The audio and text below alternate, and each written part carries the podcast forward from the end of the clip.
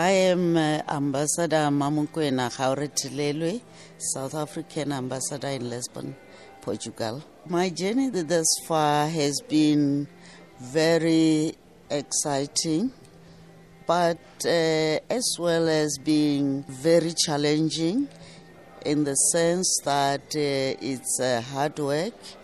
You have to promote your country you have to do this uh, economic diplomacy, which is uh, one of the main reasons besides the strengthening of the bilateral relations. How would you summarize the visit of Deputy Minister Alvin Botes here in uh, Lisbon? The Deputy Minister's visit is, as you know, uh, that uh, continuation of the strengthening of uh, the bilateral relations and uh, we had quite a very good meeting that uh, the, the, the discussions uh, that we had are taking the process forward. Remember, we do have what we call a matrix, uh, the different areas, uh, your science and technology, education, language, and uh, business. But the highlight of this trip is the business or investment uh, summit in in Maia in Porto. That is the highlight of the deputy minister's visit for me, and uh, he got uh, such a positive and warm review. I've seen from the local press uh, the the reviews that we got are very positive. That's quite important. Why is that important that uh, we prioritize the uh, the relations, about the engagement with the business community here in Lisbon, in, in Portugal? Well, it's uh, because uh, one of our, as you know, one of our mandate is the economic diplomacy. Uh, we are promoting South Africa as uh, the best uh, investment destination and uh, that is part of our job to do that, to sell South Africa, to, to use uh, uh, an informal language. the inputs in the, the summit were very positive from those companies that have already invested in South Africa. And uh, the issue of the, the, the electricity, the energy, is uh, I've I've been dealing with it with uh, our investors. Uh, when I di- I do my rounds of uh, like sort of uh, follow ups and servicing our investors, I I explain to them where we are at the moment, what what is the the country doing to resolve this issue, because we had big companies like Sonae uh, that has invested heavily. They deal with the, the, the wood planes.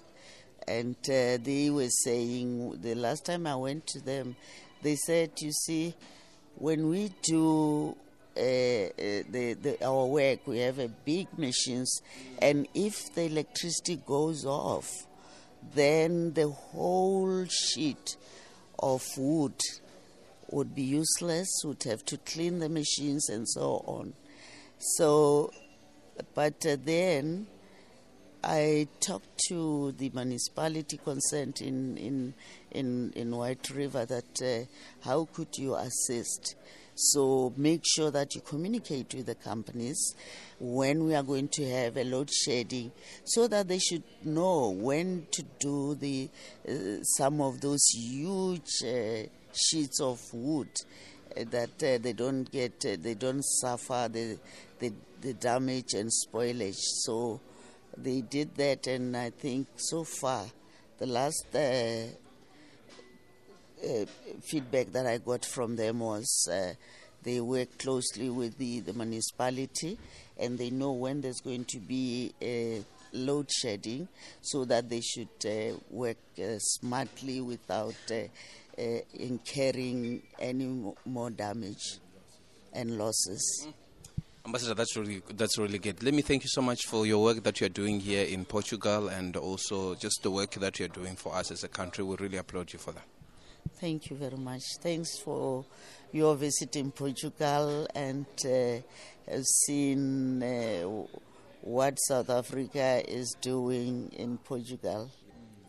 And on the bilateral relations, uh, what sort of um, issues are you looking at? Opportunities here in the in Portugal, but also Portuguese companies wanting to invest in South Africa. As far as bilateral relations are concerned, they are becoming stronger. And uh, we had our first bilateral consultation in 2017 by senior officials, where the DG of uh, DIRCO was, was attending. Then it was at that point that a decision was taken that uh, we should recommend to our governments that it should be taken to a higher level of uh, deputy ministers level, and that happened in 2019. I, we went to South Africa with the Secretary of State, uh, Ms. Uh, Ribeiro, which is uh, an equivalent of a, a, deputy minister, and Deputy Minister Botes uh, hosted the, the bilateral consultation. So then we've just had this one. But besides that, we worked uh, uh, together with the Portuguese when the the Mozambican president was uh, inaugurated. That uh, our two presidents should have uh, an aside meeting, and indeed it happened. Though it was brief, but uh, we we achieved that. And at the moment, we are looking, had it not been for the COVID pandemic, we would have had a, a presidential visit of the Portuguese president in, to South Africa. And he has invited our president as well to come. What is sort of interest in terms of the industry that Portuguese companies are looking at as far as South African market is concerned? The areas are diverse. Uh, first of all, they're looking into manufacturing, then they're looking into energy, and uh, so far the the the uh, the automotive sector is one of the prominent ones.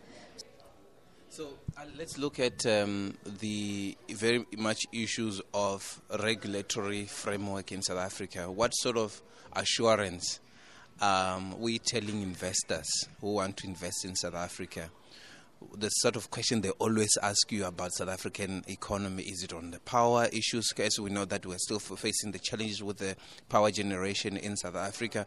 What sort of assurance and what sort of question are they asking you, Ambassador, in terms of assurance that they, their investment will be safe when you engage with the business community? The questions are, are very various and diverse. Uh, starting from uh, the crime level uh, to the safety of the investment economically. Uh, but uh, we always reassure them that uh, South Africa is a lucrative destination for business.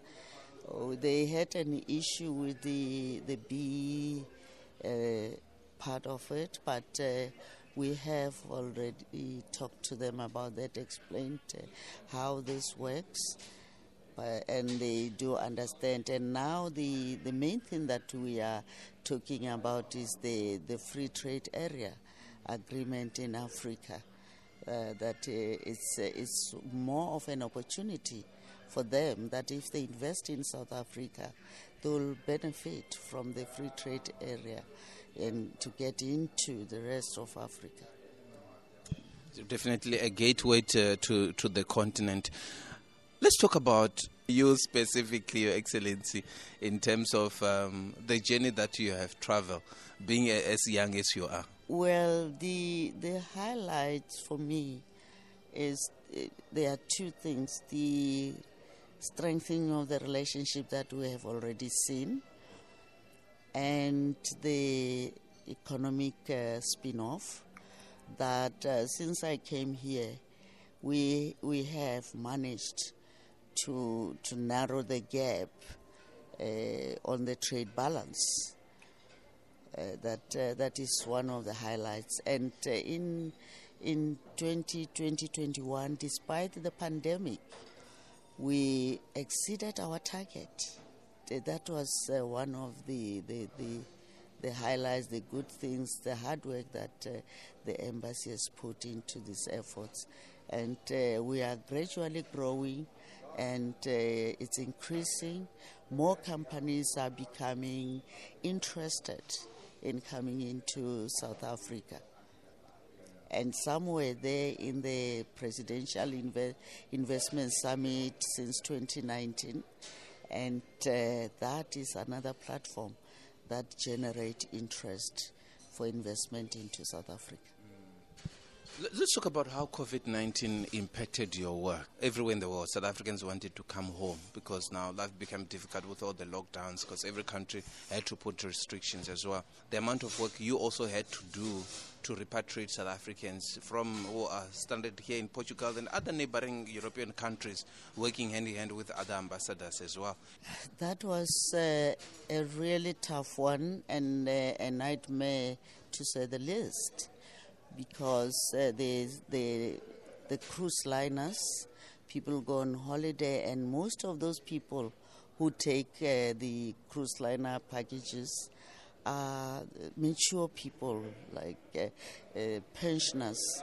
So it was difficult, but uh, we, with the the support of the consular service in our department and the other uh, embassies, uh, like we worked with uh, Germany, we, sh- we shared information.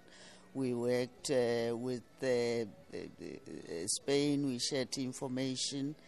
Then we were able to repatriate people. And with the, the ones that were on the cruise liner, we had uh, to do, I did a serious intervention with the highest uh, person, the chairman of their board. This was a very, very challenging uh, moment uh, for, for the world. And we worked with the British Embassy as well. We had a good relations with them in trying to get some visas for some of the stranded people who were in transit to go to get their flight uh, through uh, London, and that was uh, really a good cooperation of the the whole world. Do you know it was interesting that uh, somebody was stranded in Morocco, and somebody in South Africa called me, said, "I have my family in Morocco stranded. How could you help?" I said, "No, you have an embassy in Morocco. We should uh, communicate with uh, our embassy." Then I communicated with the consular services, and uh, we we communicated with oh, with the embassy as well uh, to say we ha- you have people there. And uh, indeed, those people received uh, assistance from both the uh, our embassy in Morocco and the consular service. I must say the, the consular service was fantastic. They were there like 24 7. Tell me about your family back in South Africa. Well, my family is uh, there in South Africa. Uh, I'm only with my partner here. Uh, the kids are grown up; they are doing their their own things. Uh, so they will visit us, uh, and when they they have time permits. But this weekend, I'm receiving uh, my sister and two cousins and their husband they they just going to, they want to take a break and, and they thought of Portugal and they will go to Spain as well.